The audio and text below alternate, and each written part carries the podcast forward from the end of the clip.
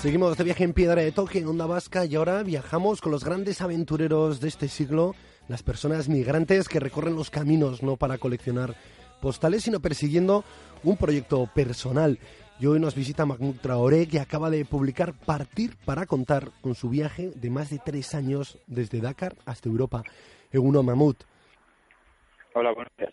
Bueno, con este libro, con Partir para contar, eh, recoges esos tres años de viaje con la intención de recordar a la gente que esas imágenes que nos llegan ahora, ¿no? De las vallas, de los pasos, eh, detrás hay una historia muy larga de penurias en ocasiones, de largas esperas y que tú tienes ganas de que también la gente le ponga ahí un rostro humano, ¿no? De que la gente que viaja lo hace buscando un objetivo personal y que dura mucho tiempo.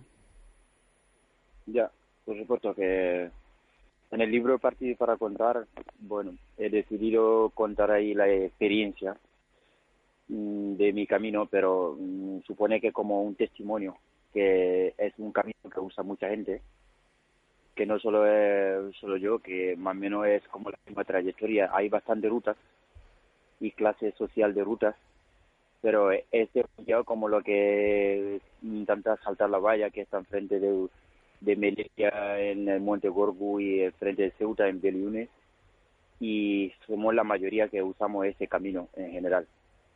Y ese fue y ese fue el camino que tú escogiste, ¿no? Desde Dakar hasta Ceuta para, para llegar a Europa.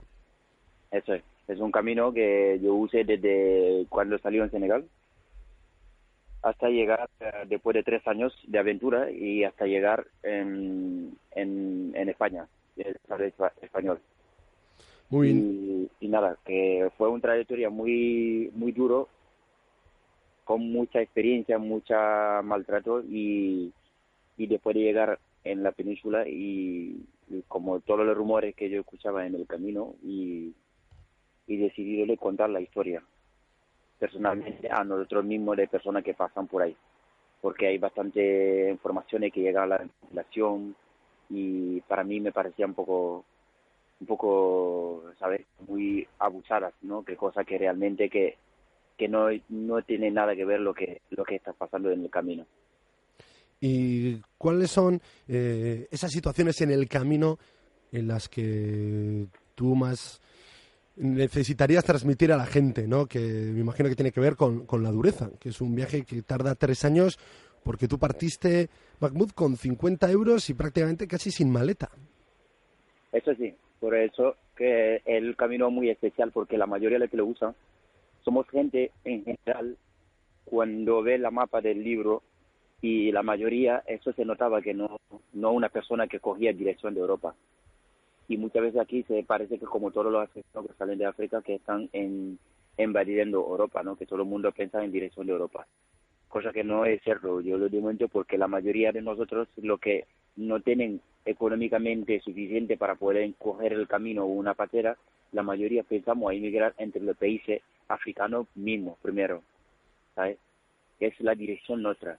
Y después, claro, con el camino, después de los años trabajando y las informaciones, la gente que tú vas encontrando, ya te van cada vez guiando y por el, el norte de África, sobre todo, que el, un, un país muy especial, Libia, que necesita mano de obra y más o menos donde la gente ya están ya cerca de Europa.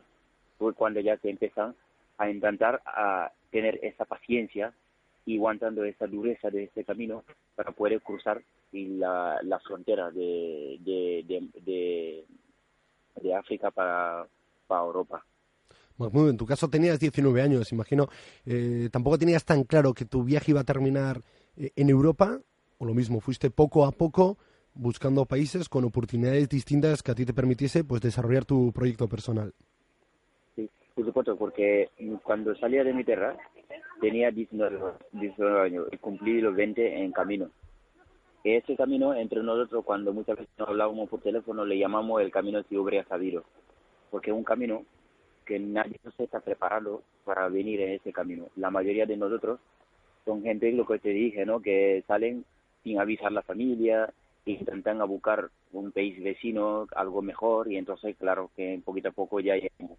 Y ese es un camino que yo cuando lo usé, y sobre todo experiencia más que yo he encontrado, sobre todo la que más me ha llamado atención, es primero antes de cruzar el desierto, porque es una, una grande, se habla mucho de los muertos ahí la valla, porque ya esto eh, ya toca el territorio español u, Europa, ya sí se ve, pero lo cada vez se, se queda en el desierto, eso no se ve. Porque ¿cómo se, ¿cómo se cruzan los desiertos, Mahmoud? La entrevista anterior, pues hablábamos del desierto líbico de Egipto, hablábamos de un proyecto eh, pues financiado por el Ministerio para promocionar el valor cultural que eh, encierran muchos desiertos. Sin embargo, el vuestro es un camino que se realiza improvisado con muy poquitos medios, pero el desierto sigue siendo el mismo, un desierto duro y que pues hay que estar muy preparado para no para sobrevivir a él, ¿no? Sí, sí.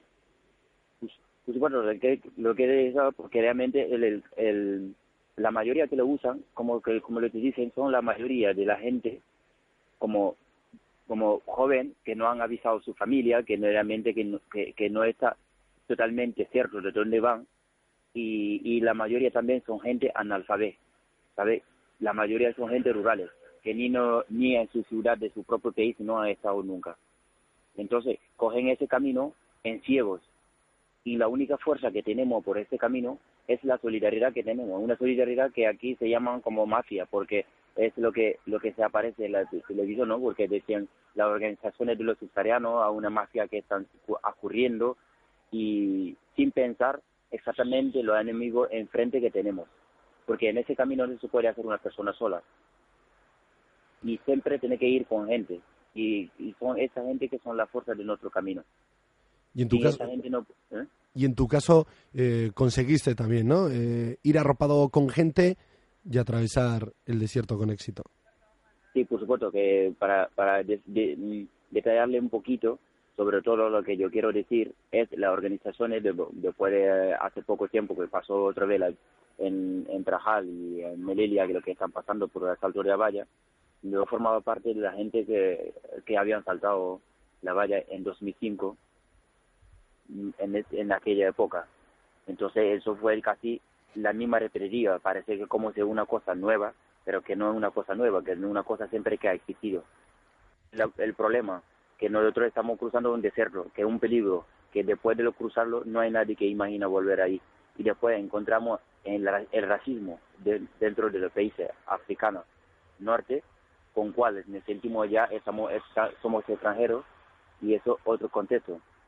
Y claro, llegamos a la monte de Gorgu y de, Lunes, que están frente de, dos ciudades españoles el, en el otro territorio, claro, el sueño de todos los niños africanos, porque es el, lo, el imagen que tiene Europa en África, es el imagen del paraíso.